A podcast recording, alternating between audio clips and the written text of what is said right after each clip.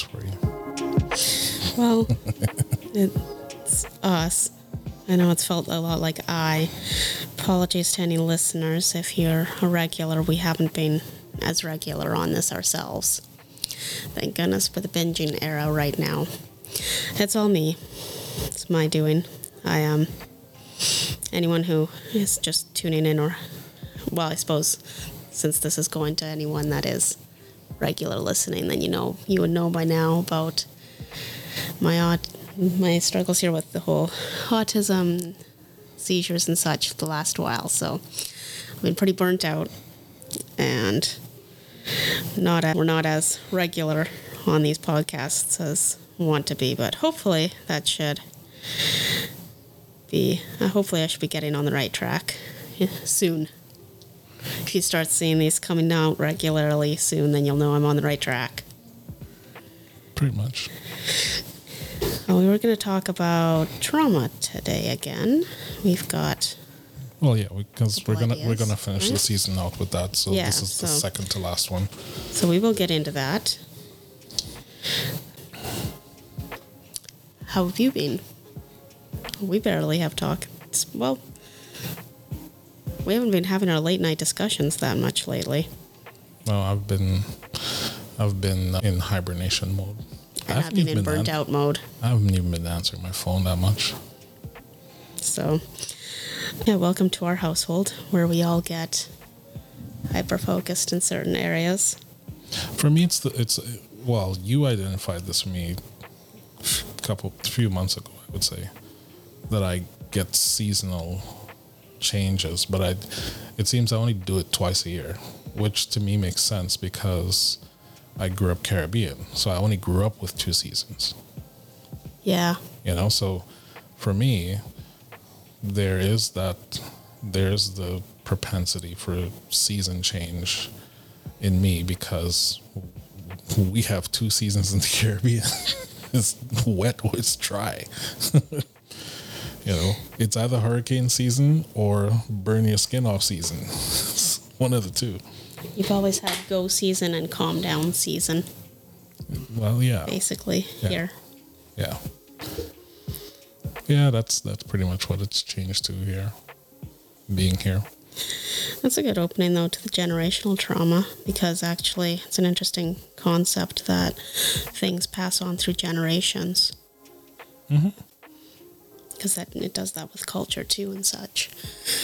Even your parents would be used to that. I'm, Well, I think for any older, any older people like older than me who have had Caribbean experience, and when I say Caribbean experience, I mean either born there, grew up there, or continue to travel back and forth there.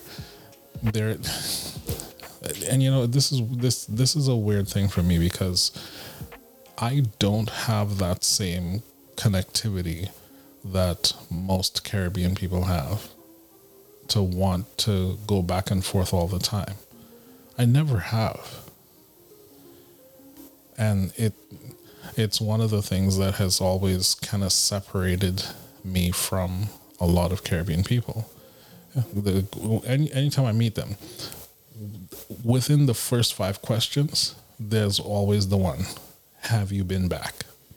And mm, no,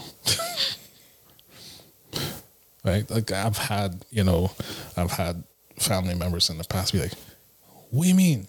You you don't want to go back to your roots?" I was like, "I don't feel like they're my roots," and it doesn't mean that I don't identify with the country of my birth, but in the grand scheme of things, with my shamanic knowledge, I don't feel like that's my roots. to be realistic, you've spoken before about how you would prefer to go find the African roots of your family more than you would prefer to go back home beyond showing, you know, myself and our little one what you grew up with. Beyond mm-hmm. that, which you do pretty well with some videos and such that you find these days. Yeah, I do. Uh, you've spoken about wanting to go find where your ancestor, as legend goes, flew back to. yeah. You know, trying to follow that. You've spoken about that a lot more. Mind you, when I think about it, you could. It's in a sense a little bit of a trauma response. I'm wondering because Oh, when- definitely. Well, you've spoken about how growing up, you you did grow up in in your your country. You'd be like a you know national celebrity back then, because the band your parents had was mm-hmm. top gospel band, and you got a lot of crap for it from peers, like other kids your age. There were expectations on you from All of all ages, deciding exactly what or how you should be and what they want you to do and such. This is So a lot of your association there would be with a lot of, well, I mean, naturally, that trauma, not having that kind of a the ch- kind of childhood that you would have been calmer in.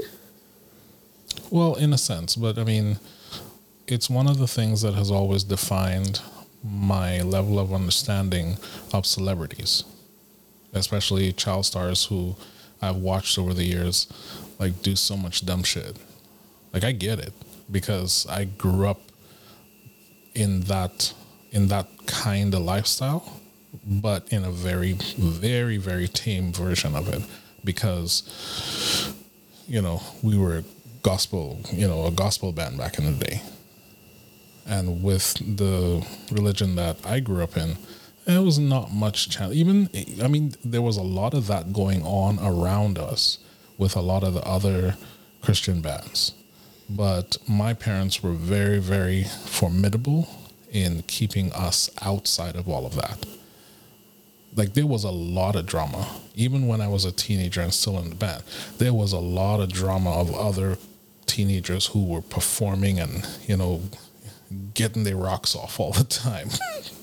And my parents kept me away from that. So i still was an outcast even though we were like within the top three. And I still think it's a bit of a interesting concept when you consider trauma because the way I look at it is yes, that may all be very true, but does that not, in a sense, generationally then bring out the propensity that you would want to avoid drama? And for you, a lot of your Caribbean life had a lot of drama. You've told me about oh all the time the girl recently before you moved to Canada, that how that had ended. You told me about the drama with your brother. You know, Yeah, that I mean, we, we addressed that like like with my brother. We addressed that like earlier on, and then I also talked about that on on the other podcasts, um, not your average shaman. So it started with me being able to actually talk about it in public on not your average shaman. That was the first steps of me, like finally getting over it. You know, so it did. your your response to it though is where I'm talking about as a good example of generational trauma, the way you took the trauma and what you did with it. Because it was very much in line with what your parents would do with it. like, how do you mean? well, the issues that you had, I see you still doing this with things. You tend to be a lot like your dad, like pushing it, just kind of pushing it under, not talking about it too much, but also like, Mm, him, like I see what just dealing with it. So it's it's kind of like a deal with it and be done with a thing, which is very much how you treat going back. You did the thing there, and you know certainly it's it's where you come from and you don't harbor bad feelings by any means but No. some things happened there you can't see any like we've discussed about whether or not you'd want to go back and what that would look like and it's always just to go see the beauty of it Yeah. things that you appreciate but you have no desire to like live a livelihood there because you felt like you had completed all you could there Well, exactly. so it was like, you know, you had some bad experiences and you'd completed all you could, time to move on. Well, I know my family's still mad about me not wanting to go there. Like they're they're like legit. I know some of them are like legit pissed off that I don't want to go, because they were trying to get me to go and be on you know on the family land and whatnot but they don't the thing that they don't understand in the context of what we're talking about is that for me that's not my land. I don't care how many family members are might be listed on it. It's not mine. Like do you understand what i mean? And that's it, it's not selfish to say that but it is the understanding that if it's not mine, then at any point in time, I could be removed from that. If I don't play along, if I don't play nice, or if I don't do something that somebody wants to do, you know, it's not mine. And I'm not going to put myself in that situation again in the same country where I've been in that situation Right. like like you understand what I mean? Like that's and that's the part of generational trauma that I for me personally I don't understand why someone would see a pattern like that and still put themselves back in that position over and over and over and over again. to me, I think that's that's an even worse situation of generational trauma where you're you openly see the pattern but you go put yourself back into that same bullshit again. Like that's to me I don't understand that. Well, I think this conversation is going to make. Well, that's kind of the point here is having conversation like this in the public forum. I mean, people don't talk about generational trauma that much, or not that I'm aware of. Certainly haven't seen or heard of it much, and we're on between the two of us enough social media and research things and question things and on enough of these things to know that it's not spoken about the way I think it needs to be. There are some podcasts that are Um, on it like that, but I don't. Some. I don't. I don't hear them talking about it in this level of raw format. That's Yeah, just I don't think it's reached a fad state or anything yet, but I want to bring uh, attention to an article I'd read, and at this point, this may have been a few months ago, so I don't have the article all quotable precisely, but basically, it was an interesting consideration, and it was on more of how generational trauma can affect like physical outcome. Basically, it was about the potato famine in Ireland because now we're several generations removed from that. And it was talking about how many Irish people struggle right now with, I think, well, I remember there was like diabetes and obesity and I think like maybe high cholesterol or high blood pressure, maybe both, those types of issues, you know, and a little more gout. And then it was, there was some research done on this. And the thought with that, or the, the indications from that, is that it does have to do with the potato famine. Because basically, you know, people were starving and dying left, right, and center. Like there was a lot of death. So, say you're starving, like you got nothing, but you still get pregnant. Uh, you know, like as you're starving, that baby's going in utero is going to use every single micronutrient that it can get. So that baby's born still, you know, in life, you know, getting very minimal nutrients. Its body has now been completely built for optimal gathering of nutrients. It is going to survive. The body itself is going to survive no matter. I, I know you're trying to show me an article or something about the potato famine. I don't know. I'm just checking to see if I found the same one you were. Okay. Well, we could discuss that after the podcast, maybe, and then see if we can post it if I can find that article. I think I saved it some, well, somewhere, but I don't remember what platform. But oh, anyway, the point Right. is mm-hmm. that you take this baby, you know, being born, and it now has the ability to, like, super take in nutrients like from any possible source because it's designed to survive right? We're we're designed for survival. So it's going to do that with the most minimal of whatever it can do. And yes i know tons and tons of babies did not make it but those that did survive that's the point. The ones that did survive were the ones that were able to get through with the optimized metabolism and such and ability to take in those nu- nutrients use every single piece of it waste none and be able to still manage to have enough energy to survive.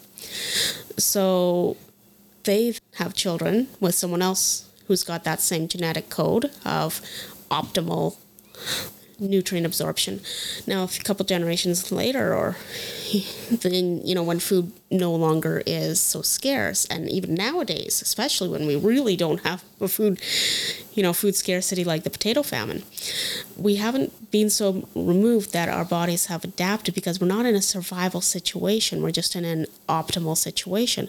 But the bodies of these potato famine descendants have been optimized. Op- oh my gosh, I'm not getting that word right. Geared towards. How about we use adapted?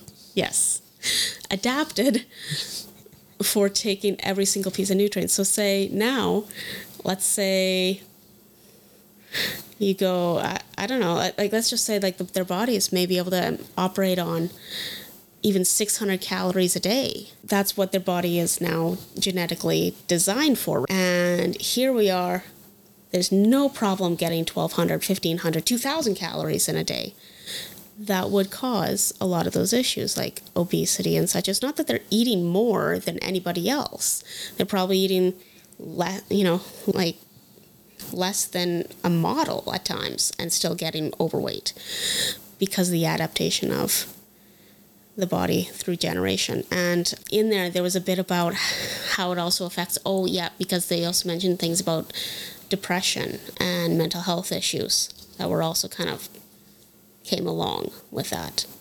Mm. And anyway, it, it really raised an interesting jump off research point for me. Mm-hmm. And at that point, I only knew from a bit of what you've told me and what we've discussed about the concept of generational trauma. But it is clear we pass on enough genetic code that say you, ha- I mean, this is apart from nature versus nurture. Like, we're not even talking nurture. This is just nature itself. Some of these genetic codes, even in what we think is just mental, they do get passed on. And we know that in a lot of a lot of your studies, a lot of your spiritual studies, you found the scientific research to back a lot of that up. We've had mm-hmm. a few good discussions. So you've got you actually have it in both nature and nurture that you will take on a lot of those trauma responses of your parents, grandparents, and such. Like, yeah, I mean, with okay. even even with that aspect of it,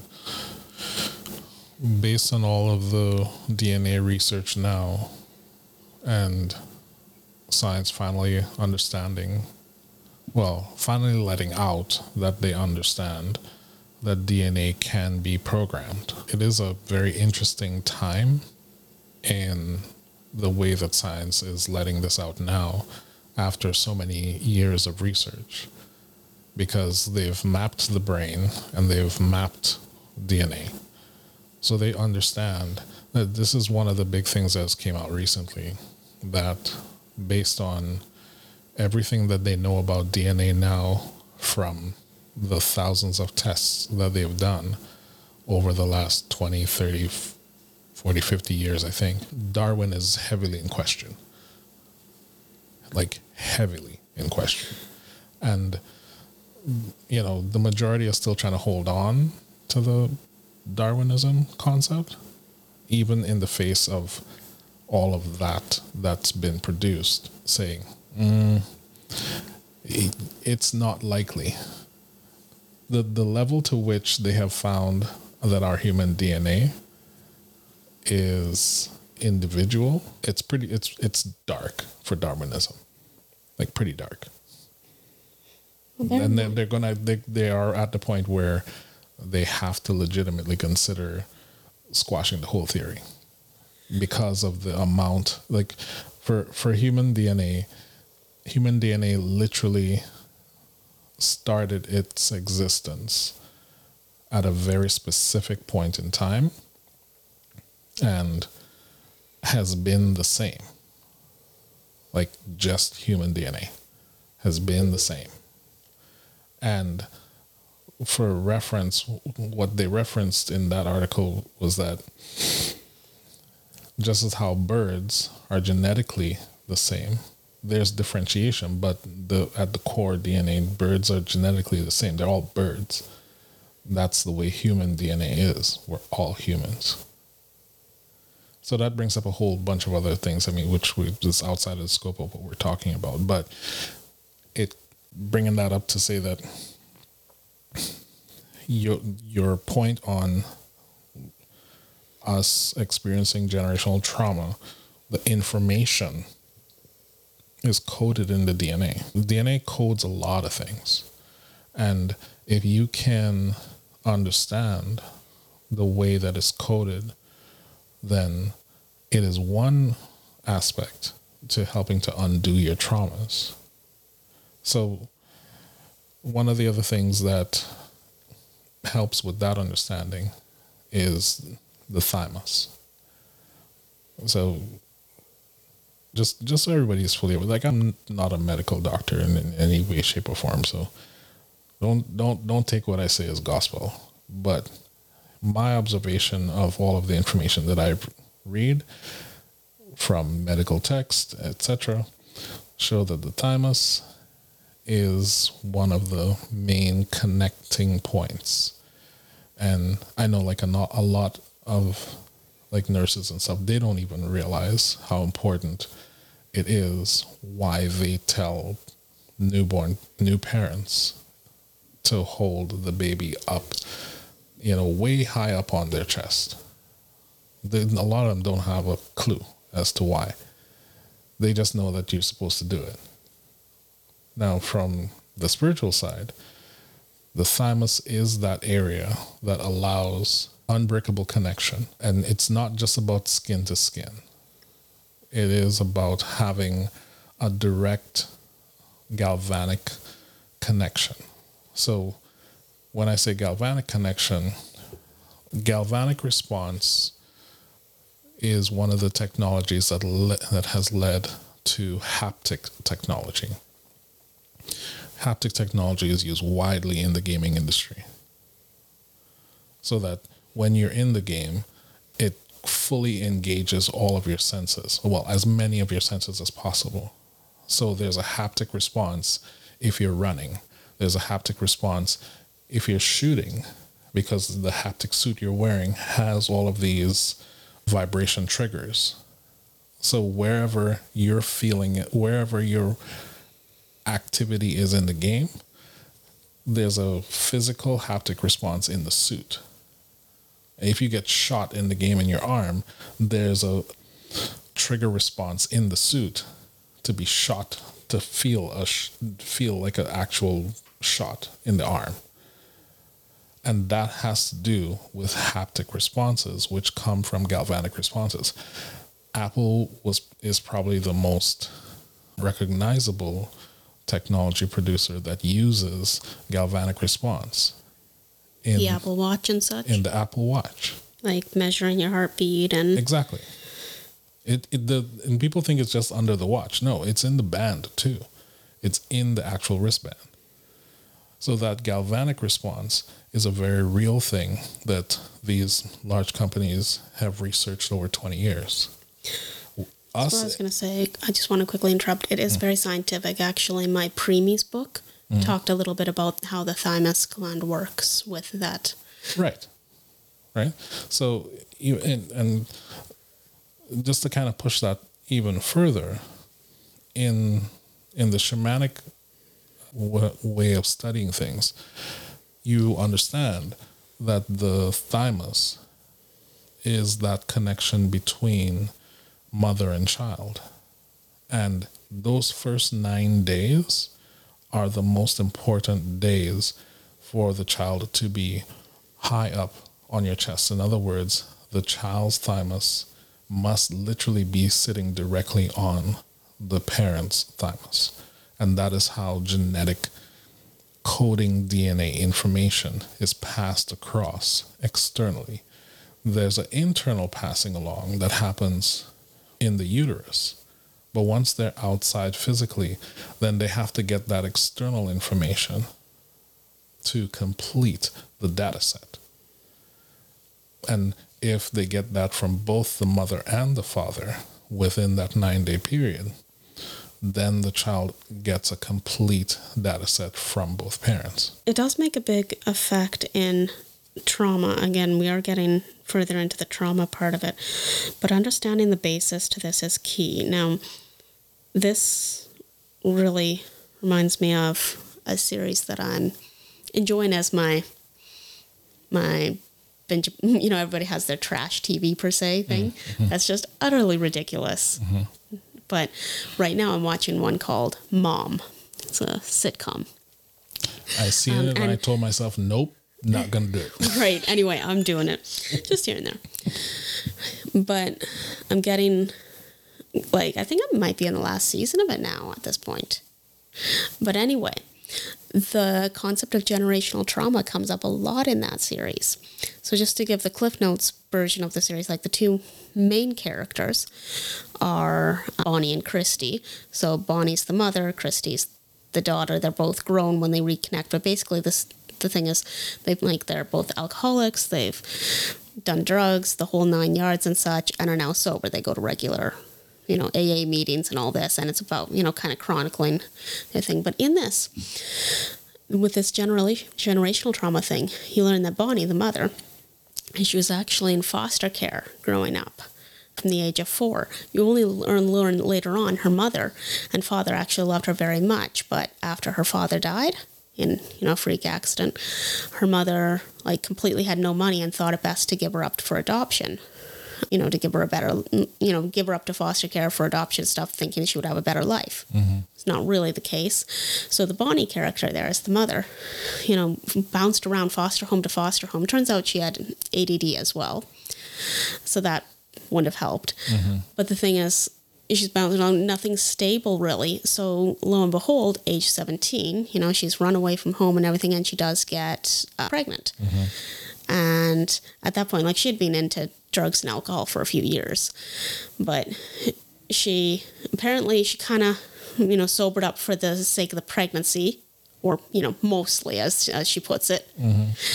and then has the baby well that's christy and she grew up with her mother bonnie being drunk and high and such all the time, leaving her in random places, just sometimes living out in a vehicle, doing weird things, going along on like drug, like selling missions and stuff, and just all kinds of stuff. Basically, she didn't have proper f- figure.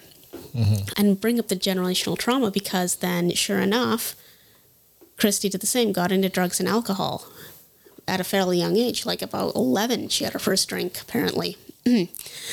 and she had, you know, she got m- married to a guy who was also drugs and alcohol.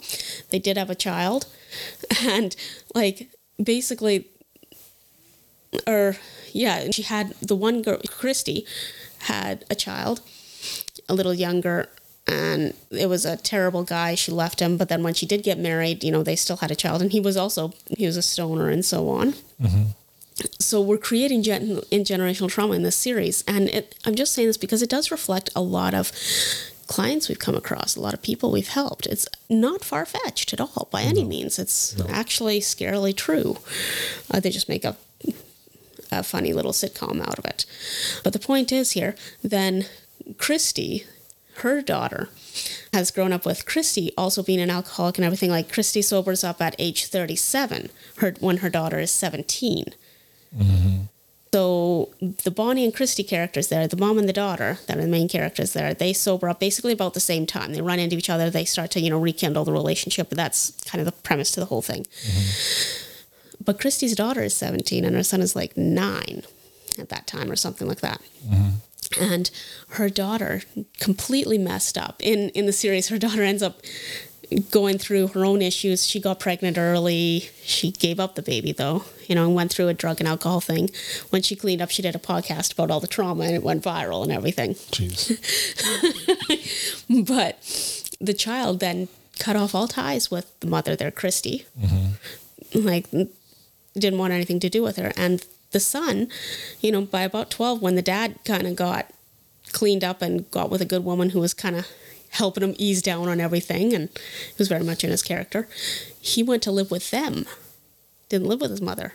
So think about the level of trauma going on there. You're into the third generation, all stemming from Bonnie, you know, being abandoned at the age of four, you know, into foster care by her mother. Yeah. That's how simple it can get to create generational traumas like that. Yeah. It is. I mean, okay, so let's take it on on the black side. Right? You have slavery. And the amount of issues that that has produced. I mean, there are so many stories, real stories that were never told about the deeper connections that were had because of slavery that brought families together. But then you had those units having to learn survival techniques that became obsolete but still got passed on generation after generation. Then those survival techniques had to be refined because the same issues keep happening over and over again because those issues are more refined. I mean, it, it's no secret. Everybody knows that there's multiple levels of slavery that are happening to the entire world all the time. So the smarter the slavers get, is the smarter the slaves have to get.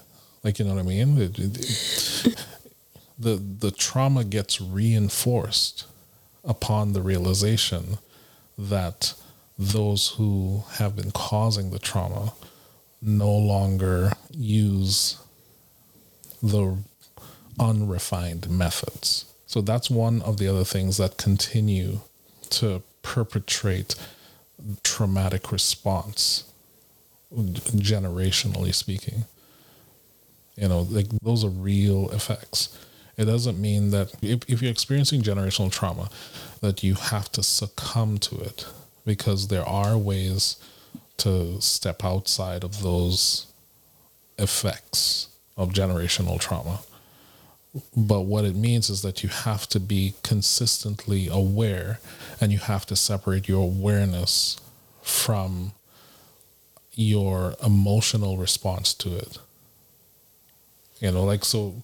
I've got a really interesting story for that. Okay. It's actually my dad. Mm-hmm. Like most have probably heard at this point, I'm not terribly impressed with him or anything, but he did a pretty interesting thing overcoming generational trauma. And a lot of his siblings did too, but like especially for my dad and his older two, like I think one of his older brothers may have actually been pretty rank. And I understand, you know, here's the thing.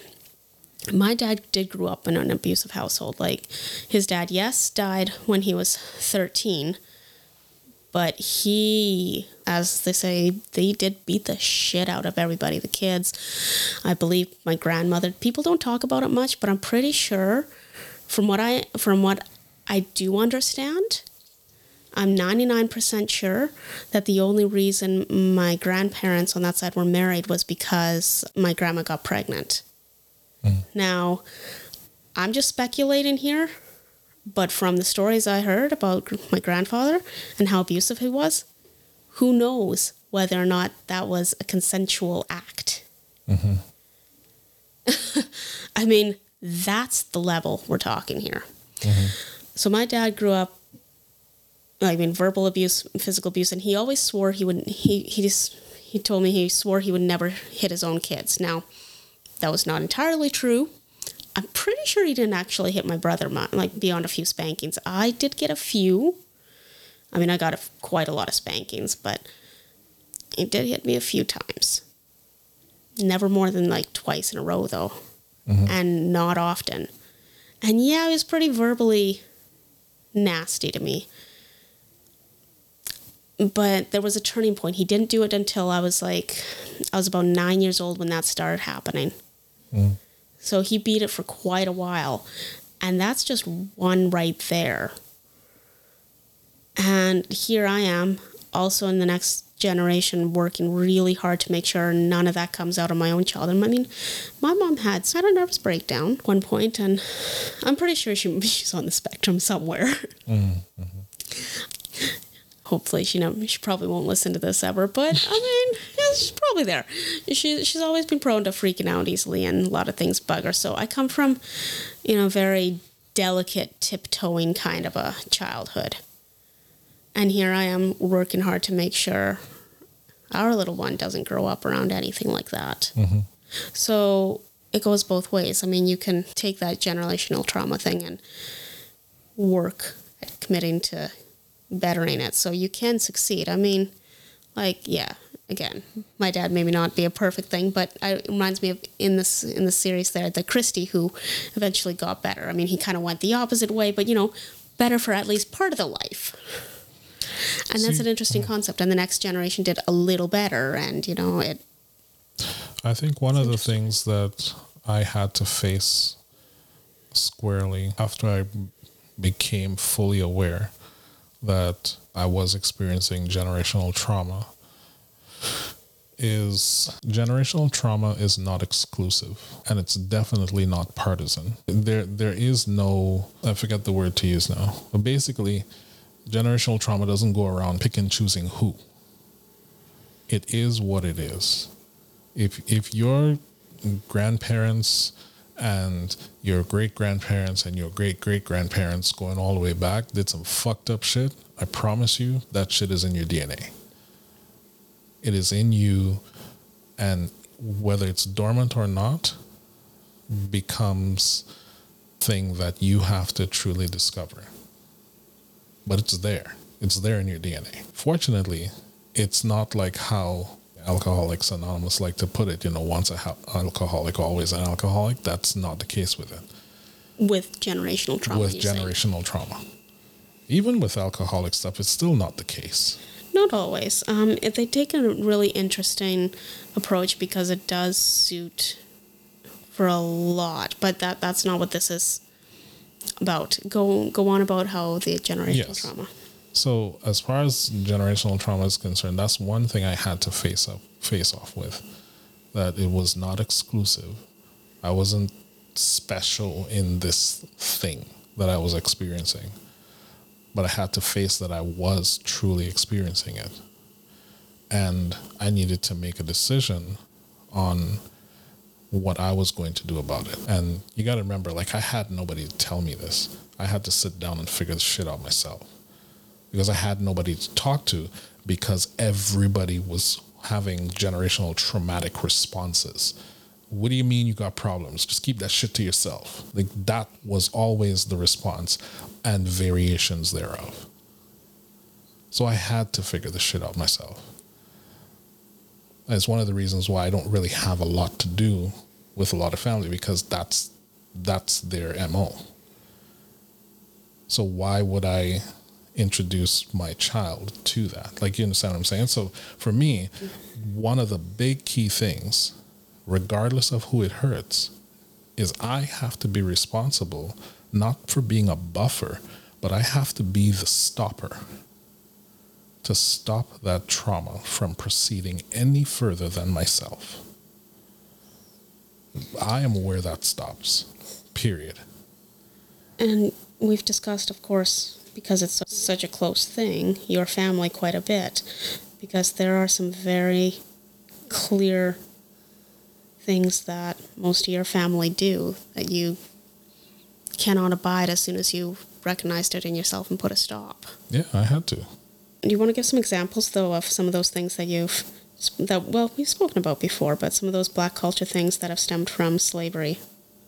Well, one of the one of the main ones, and I mean anybody listening to this who is Caribbean will know exactly what I'm talking about. You can't leave the house looking ashy. Like this is a this is a mainstay classic in any black family, whether you're American black or African black or or Caribbean black, is the number one. You can't leave the house looking ashy, um, right? As a white person, you might want to describe just, what just, that is. I'm getting to that. All right, and that ashiness is where your skin has that sort of calcium cracked look. You know, where your skin is so dry that basically if, if I remember this properly, it's basically just that your your skin is so dry that the the salt from the sweat just they show. If if I if I remember this correctly, right? So you, your skin, as dark skin goes, when that dryness happens, it looks like ash. That was the reference way way back in the day. And when I say way back in the day, I'm talking about slavery days. Now, where this comes from is pretty disgusting because imagine that the slavers are bringing people packed in like sardines across the water. I know a lot of you don't know this, but sea blast is a very real thing, right? The saltwater air hitting your skin will dry your skin out. And if you stay in it for a very long time, it will crack your skin. So imagine that they're putting these people in this boat that's not a modern boat, right? And coming across the ocean with all that dryness that's happening. And then they finally get to wherever they're trying to sell the slaves. When they come off that boat, you have a lot of black people looking like ash. And that will not sell. So, what the slavers used to do is they would hose them down, wash them, wash them, because I mean, they're full of filth and all that sort of stuff. So, you have to wash them down. And then they would oil them down and sometimes they would use baby baby powder to make them smell better. So now you have baby powder sticking to oily skin. And sometimes they wouldn't use the baby powder. And sometimes they would just use the oil alone to make them shine because the shininess made them look healthier in order for them to sell better. And I know hundreds of thousands of black people that still don't understand that this is where that statement comes from you can't look ashy leaving the house. But when I found this out in my deep research, it hit me so hard because it was something that my mom always said. My dad never said it, to be quite honest. My dad never once said it. My mom was always the one who said it. And it always bothered me when she said it. Of course, I'm a kid. I didn't really have a choice in the matter. I hated it. I hated that statement. And I didn't know what to do about it then. I just knew that this was an extremely uncomfortable statement for me to hear all the time. Because as a kid, you know, you just you just want to go outside and play. You don't give a shit about whether or not your skin looks ashy. What the fuck is ashy anyways? Like you, you're not thinking about that. So years later, going through this metamorphosis, you know, to try to address the changes. This was a big one for me in order to address the generational traumas that I was responding to. And that's when I made a very firm decision. I'm done. I'm done using lotion. Fuck lotion. I mean, you know that. I didn't I didn't use lotion for what? Almost 3 years. Like unless it was really specific like you felt too dry to function. Yeah. But that was really rare. Yeah, and I I mean just bear in mind like I needed to do this in order that's what it took for me to get that shit out of my system. To just mindlessly put lotion on because my skin looked ashy.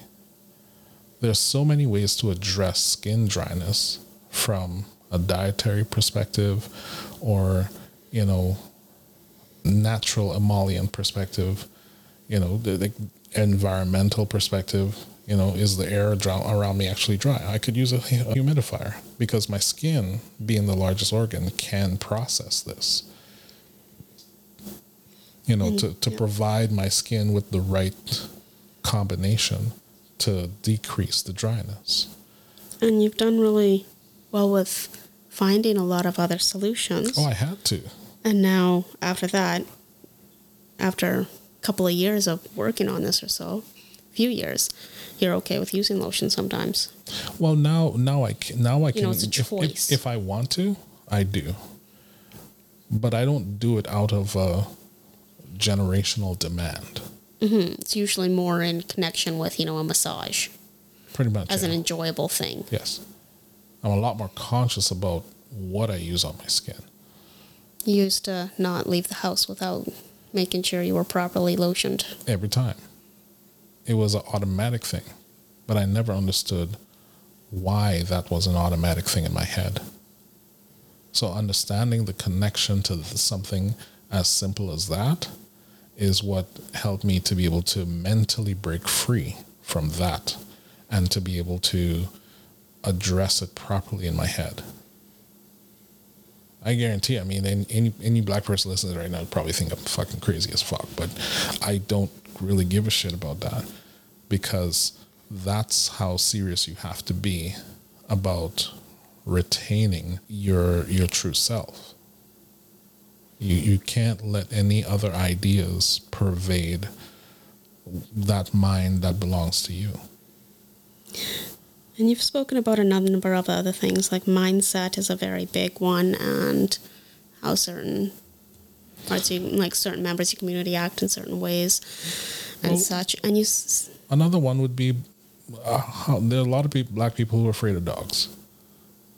They see dogs, they'll they, they want nothing to do with them.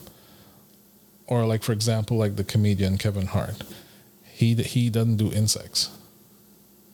You know, like he he, I don't know if he's putting it on, if he's acting, whatever. But almost every single interview, and you know, people know this about him now, so they'll try to freak him out with stuff. You know, like they'll bring bats around or birds around, and he just freaks the fuck out. You know what I mean? It's not just him. There are a lot of black people who have that same response.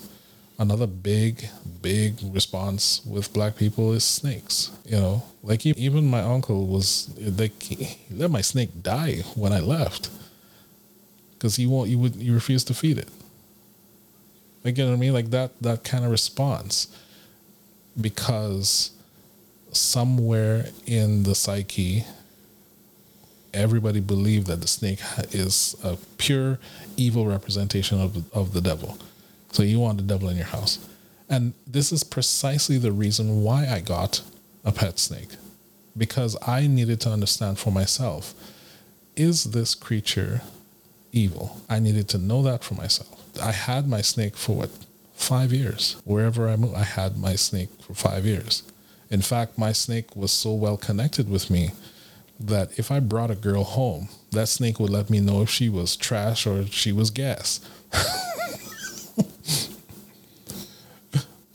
like we literally had an agreement. the first time she did it, I didn't understand it. And when and that girl that girl she actually left. Of course this was in my my super single days. So when that girl left, you know, as I as I would normally. Okay, everybody has a thing that they do with their pet, and you know, you hang out with your pet. Whatever. And so I used to take her out a lot, and she would just sit with me. You know, whether I was watching TV or whatnot, she just, you know, she would sit on my arm, sit on my neck, or you know, just you know, she'd be up in my hair because I had like a whole bunch of hair at that time. You know, so we were cool, and this is the, those quiet times when I had her out and when I was, you know, I just sit and talk with her. I would watch her eyes and see that she actually focused on me when I was talking. She would turn her head every time I spoke to actually look at me. And those were the times I, yeah, wait a second. She's actually having a, a physical response when I didn't talk, she would either just sit there and just sleep on my arm or she'd be ready to go. Like she used to let me know when she needed to go poop. So she would like get all wriggly and stuff. And then I would have to put her back into her terrarium. And then she would promptly, the second she was in there, she would just drop a drop a booze. like that's how close I was with my snake. So when when the second moment came around where she actually, you know, because of course, you know, girls come, oh, you have a snake. Oh my God, I don't want to see it. Can I see it? Oh my God, I don't even, ah. so when I take her out, you know, and I was, I would tell her, like, you have to let her choose if she's going to come to you. And there were, sadly, there were quite a few girls where she would smell them with her tongue and then literally go. and I knew the date was over. It's like, okay, time for you to go. I gotta sleep. Got early day. Fuck out my house. so I understood it. I understood that language. And so for me, snakes are not evil. Snakes are not a representation of the devil try convincing other black people that they they'll just put me in a corner and be like, "You stay over there. You hang out with snakes. Fuck you." Like, and, and that's deeply generational. Like, not recognizing, not recognizing the intelligence of a creature. As far back as I can remember, I've always been that person. Like, you can't just tell me some bullshit that I'm just gonna sit there and believe. I'll check it out. Always been that person. It's only, you know, as I got older, I had to get a lot better at it because again, you know, the the treachery gets smarter. So you have to like up your smart game to recognize when those things are hidden so that you could you're not, you know, you're not susceptible to the bullshit you know, there are a lot of things that have changed in the way that, you know, powers that be try to reinforce generational traumas that they caused. And they being a general statement, but it just means you have to be smarter about recognizing it. If, you know, if the person's listening right now, if you can identify that you are going through generational trauma, you know, whether it's from your parents or from your grandparents or from, you know, first and foremost, don't don't blame them because you can't change them. Like there's no way that you could like mentally or physically change them and their perspective. So just let that shit go. Like don't even don't even go that route. It is not that is not a route that is going to produce anything valuable for you. You know, the moment that you recognize it, this is when you have to take it upon yourself to understand, okay, where where did this generational trauma start?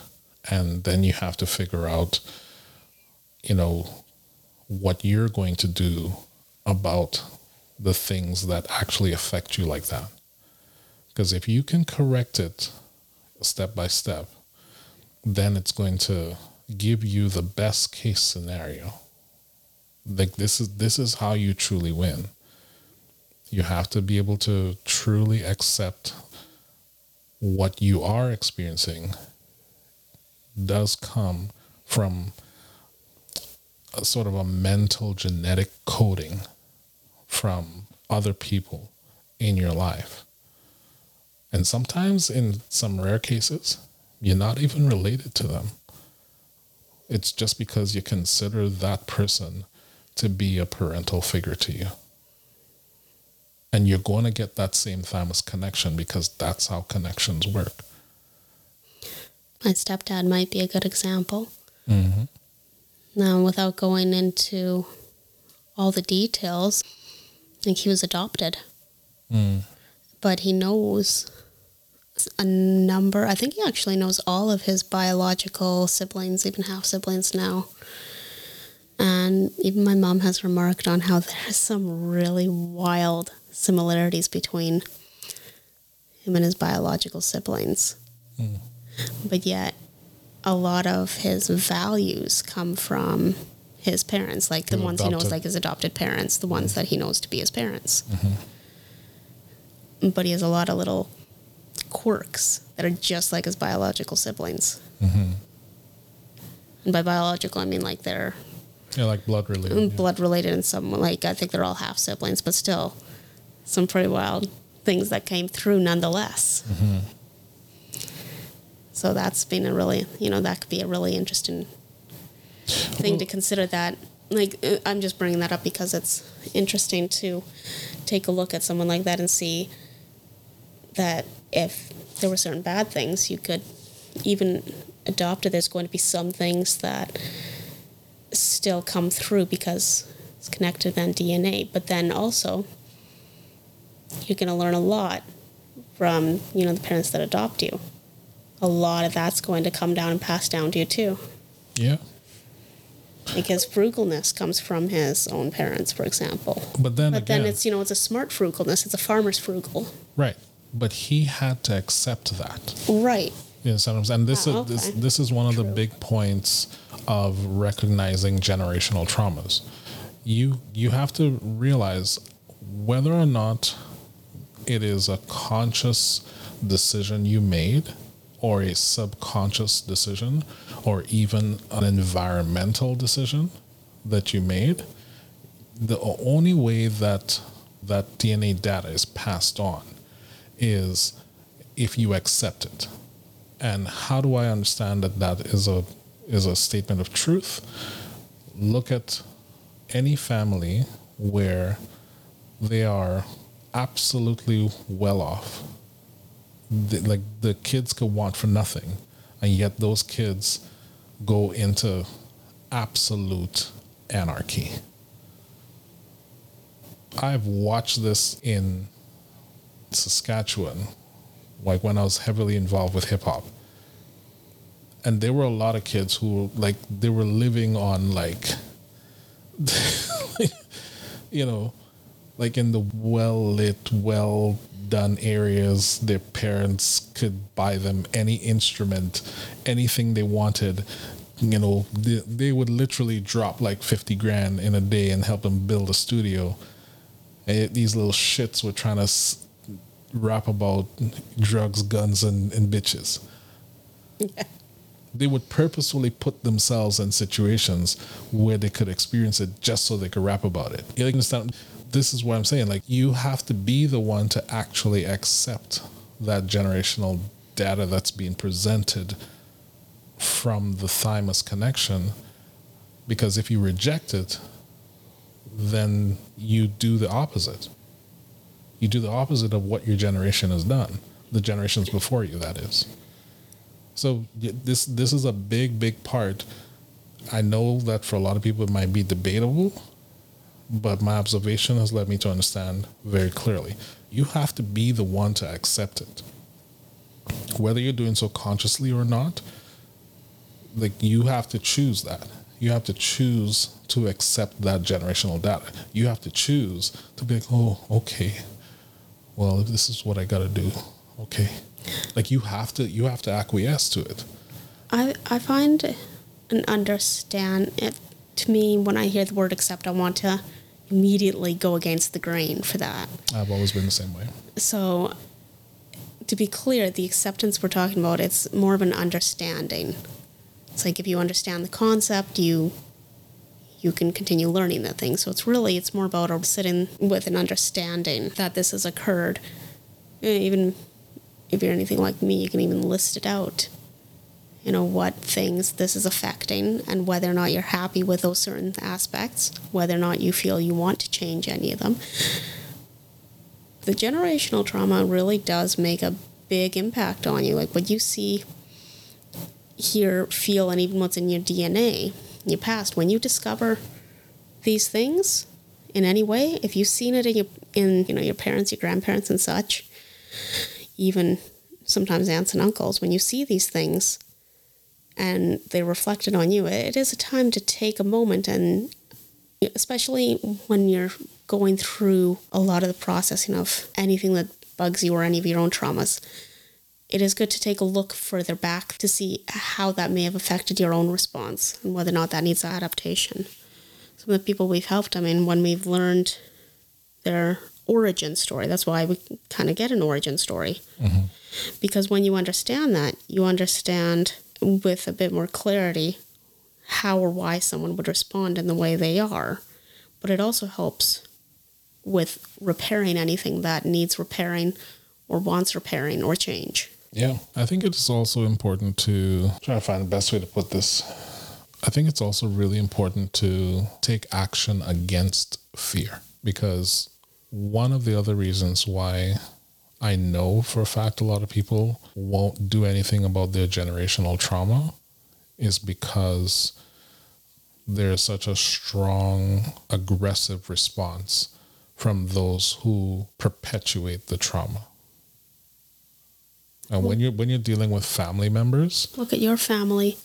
well, You yeah, major flack for doing anything against the grain, and that's not exactly in a very specific manner. Yeah, hundred percent. And you you have to you have to understand that if you're going to address that generational trauma in you, that it's going to take a significant amount of balls of steel, and dare I say, titanium, because family will go against you. They'll tear your ass out too. And I know like in, in a lot of black culture on the lower end the number one pushback is who the fuck do you think you are? Like you what the fuck do you think you you think you're something special? Like you can't do that right? And that's and i know that that's it's not exclusive to black culture i'm just saying that that's a perspective that i have seen that i've experienced Countless times. right? In various ways. Not always in those direct words, but especially passive aggressive responses that mean that exactly. So, just, you know, being a listener, if, if you realize that this is something that you're going to do, know now it is not going to be an easy thing to do. And you have to be prepared to stand your ground for it do not be afraid of pushback. No matter what your situation is, don't let aggressive pushback or threats be the thing that stops you because this is another area where generational trauma creates this sort of monstrosity of a response. The where do you think you're to go? Or you know, if you do this, I'm to cut you off. Let them. Don't be afraid of your own survival instincts. And I know that's not an easy thing for a lot of people to hear, but I'm telling you straight up do not let that stop you from becoming yourself for any reason whatsoever. I'll bring it back to that same show because it's a really interesting concept that I think they indicate there. Because, like I said, and again, the, Bonnie is the mother and Christy's the daughter. That mm-hmm. in the show, the character was 39 or 40 when she decided to go to law school. Mm-hmm. She went through community college, for Pete's sake, while mm-hmm. working a full time job and all that, and all of this. But, like, the concept is that she does. I'm still in the last season, so I don't know for sure, but she's in, like, gone off, the character's on gone off away law school. Mm-hmm. So they don't have the actress in the last season. Mm-hmm. But the concept is she came over all of that, got through the generational trauma to the point, like she still is interesting because her mother found love, you know, partway through the series. Mm-hmm. But she had experienced love. And the daughter one, Christy, there, really hadn't experienced love until late. And yet, again, still doesn't, she still doesn't have a relationship mm-hmm. and can't seem to make a relationship stick. So they're still working on that. But she is going to get through, like, she got some super special scholarship, mm-hmm. the character. And it's very indicative to see coming through that that generational trauma. So like the point there is like she's 40 going to law school. Mm-hmm. That's okay. Yeah. When I went to university like yes, I had I didn't manage to get through. I had my own issues mm-hmm. getting so sick there. But when I was there, there was a mother and daughter going to school together. And there was one woman in who was taking the class, she was sitting there and she had gray hair. And I don't mean like from young age, like she was in her 60s. Right. It like I'm not saying that spec- exclusively about university, but the point is the concept here that I'm trying to illustrate is that don't get into a thought of you're too old to change. In fact, don't even think that you're too young to make a change. That too. We've come across clients who left home when they were 14 or 15. Yeah, that Like too. they recognize, fuck this shit. I'm the fuck out of here. And they sought out whatever government assistance they needed and they got the fuck out of there. I mean, to this day, I know it may sound terrible to say because I mean, I still love my mother, but with all that I was going through, I kind of wish I had done so. Mind you, knowing now about my autism, who knows whether or not it would have worked. Eh, you probably would have found a way. But I think I had an optimal time right around 15 that I could have gotten through what my brain needed to get through. Because by the time I hit my 17 and a half and getting and you know starting university, by then I was completely burnt out and got so sick it wasn't funny mm-hmm. and didn't get through university. But theoretically, had I been able to escape that level of trauma and not constantly being in that fight or flight response that was constantly going, if I had left, been able to leave home even at 16, It maybe it would have been, a different. different, story. It would have been. Well, it would have been story. different in some way. And I want to say, think that even that little extra time might have been what I needed. And I mean, that I was the sticking only- around for my mother and my brother, but Yeah. The only the only real challenges that come with leaving home that early that I have personally observed is adults don't take you seriously. No matter what level of maturity you display, there are the majority of adults that don't give a shit about what you think at that age. and, And I know- can't get anything in your own name either. I couldn't get my own power bill in my name until I was 18. Right.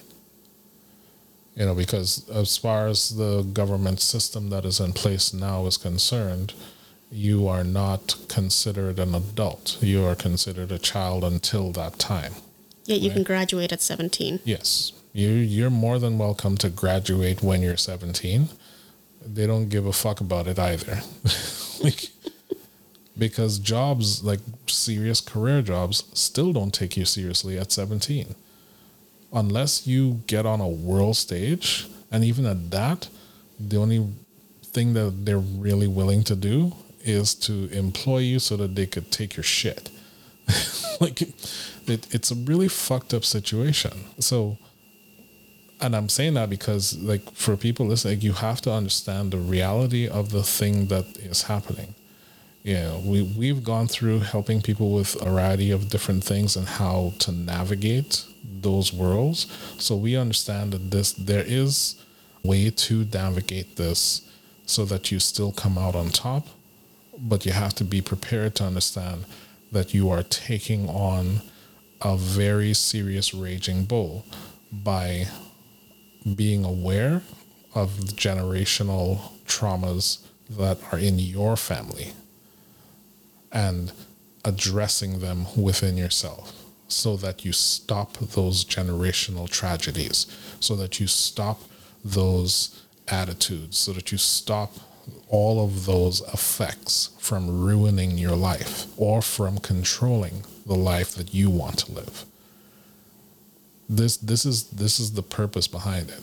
I mean, if you're cool with where you're at and what your family is and what your family has done, yeah, this this episode's not for you. It's cool. but But if maybe you, you can help someone with no- the knowledge. yeah, I mean, but There's if, that. if if you if you're listening to this and you realize, yeah, I got some fucked up shit in my past, I need to like, then this is I'm letting you know that this is what it is. If you're gonna take it on, you have to be smart about taking it on. In that one, be really thankful that you're aware of it, and two, you got to do some research to see where it's coming from and that's one of the things that that you know we both have done like you have to actually go back you have to ask questions and expect that when you ask your family so Uncle so and so, what happened to him? And if you see family members getting flustered, they don't want to talk about it, all that shit, just just leave it be. At least know there's something there. You you at least yeah for and you sure can you, can know. work with something happened. That that is a far that is a no sorry not far that is the closest clue that you're going to have that some fucked up shit happened and it's in the family It's like how I don't know for sure whether my grandparents got married out of a consensual pregnancy thing or Right. not. right But I'm not going to go asking and inquiring too far. Yes, I'm totally curious, but getting out just that I don't even have 100% confirmation that they got married because she was pregnant. right. Like i'm not going to go delving into that. But when you there's you you know when you for example ask some curious history and get a little bit of history you can piece a few things together and at least have a concept as to where certain things may have occurred. And that understanding really the key with generational trauma is getting the understanding of the fact that it exists know where it's come from, and simply take an assessment of how it is affecting you. and that, And and not in a victimizing way, but more in a in a manner of assessing how it's affected you and what changes you want to make, if any. I was just going to say that, so I'm glad you, you said that. Now, the only other thing I would add to that is this is not exclusive to just bad shit that has happened in your family. Even when you have a perfect background, take stock of it, assess it. Because if you find that you have a propensity for doing something that works out, look into it right don't don't just let that slide because you have to remember even if it's something great that's something that you will pass on. You know it genetically mm-hmm. speaking that's something you're going to pass on. And whereas it comes to you naturally it may not come to your children naturally. You got to be able to have it under lock so that you could explain to them okay you might be having some trouble with this let me show you how to do this by doing this right That's a great, great thing to address because that is very true. Even taking stock of something that you feel is natural and being able to explain it to your children or even anyone else that you may be, you know, raising or helping in any capacity. yeah Just to be able to take assessment that it's not just something you do or something natural and be able to explain it is massive. that was one of the key things that made me really pull away from families the realization that they had spiritual knowledge among like my dad's side and not a single fucking one of them ever did, thought okay let's let's teach the younger generation so that they could become more self-sufficient not one of them not a single one and those who happen to get piecemealed out a few ideas, it was under the auspices of you never tell so and so, you never tell so and so. Like, that's just, that's fucking ridiculous. The only reason you know this is because you have one family member who, for the sake of the whole thing, I'm just not going to say, but there is one family member who has given you some of these nuggets, Absolutely. gone against the grain and given you some of nug- the nuggets, and you're like, what? Because you got a totally different story in between the two you pieced up together. Right. And it, and it should never ever be like that. Regardless of what it is, like it should never ever be like that. So I have had to pursue my own knowledge in the way of things. So I mean for me, that's where that's where it stops. The the disinformation, the secretiveness, all of that, it stops. Because I will never ever do that to to our daughter. Like not it will never happen. Like she's to know what she needs to know. Because at the end of the day, if it was someone else, they would kill for that knowledge. And we we've seen people try to do that to us. So, you know, there's this is not this is not a proof of concept. This is there's actual proof on this shit. So I think that kind of covers generational trauma. What yeah, do you think? just well, do you have any to other thoughts? I guess to kind of recap it, know that you first and foremost you have to be aware that you are experiencing generational trauma.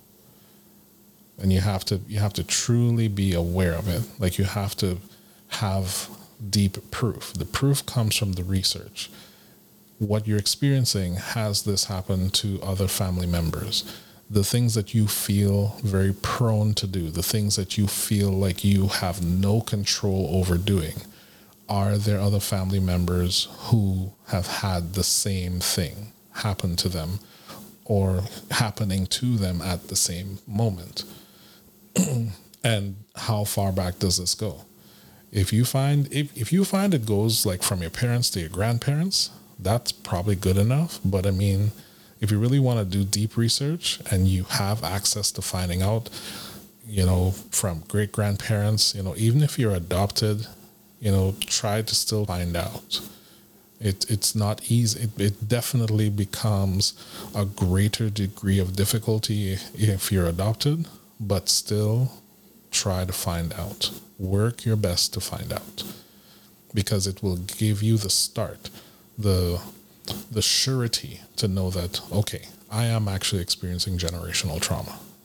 From that point, now you have to go into observation mode and truly understand okay, what have I really been experiencing? What are those things that trigger me the most and how have I responded?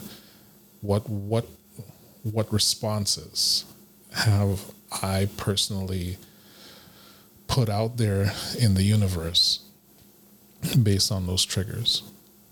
And then you have a place that you can start to understand okay, how do I break this? Because breaking it is the first step.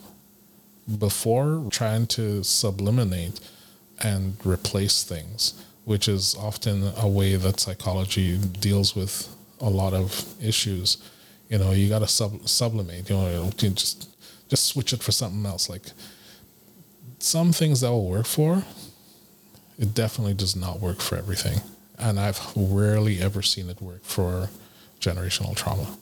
So you have to figure out what the thing is that you're going to cut off and be prepared to know that if you cut it off out of your life, people will throw a fucking tantrum about it. You have to be prepared for that. This is no bullshit. Like you have to be fully prepared that if you choose to stop the continuity of that trauma in your life that has been proven to be generational, even things like drinking or smoking or whatever it is, the second you choose to stop, you are going to cause other people what they perceive as trauma just by you stopping. And you have to be prepared to stand your fucking ground on it. From there, you have to make the concession of choices to decide if you're going to stay in the environment of that trauma or not. And that's usually the one that really kills most people. Not physically, or well, sometimes not physically, but that's usually the most difficult decision because most people think that they can't get out of it. You know, they can't leave their house, they can't leave their area, they can't leave, you know, or like for you, for you as an example there, in your mind, I'm not leaving my brother, I'm not leaving my mom in that situation. Like, you know what I mean? And those are choices that you have to make. You have to understand what those choices mean. If you're going to save someone that you perceive as close to you to come out of those same generationally traumatic situations, you also have to you have to know what that involves. and you have to be prepared to stand your ground on it. Because sometimes it's a good thing to do that. And sometimes you may not be able to do it in the moment. Sometimes you got to go and get your armor and get your mental weaponry on and then come back and deal with it. So be prepared for these things. Don't just go willy nilly trying to solve generational trauma. Be prepared for these things. That's what's going to start you on the right path to solving this. Because trust me when I tell you, it can be solved. We've seen it and we are continuously doing it. So that's that's all I got. I think that about wraps it up for me as well. Yeah. Yeah. Yeah. I like that. All right. Well, we're out of here then. All right. we're running people. out of words. No sense on in having a wordless podcast. Wordless podcast, she says. Oh, God. Oh, woman. All right. We have one more to go before we end the season. So, Keep tuned. We're tackling another trauma issue yeah. for the next episode. Yep. All right. We're out.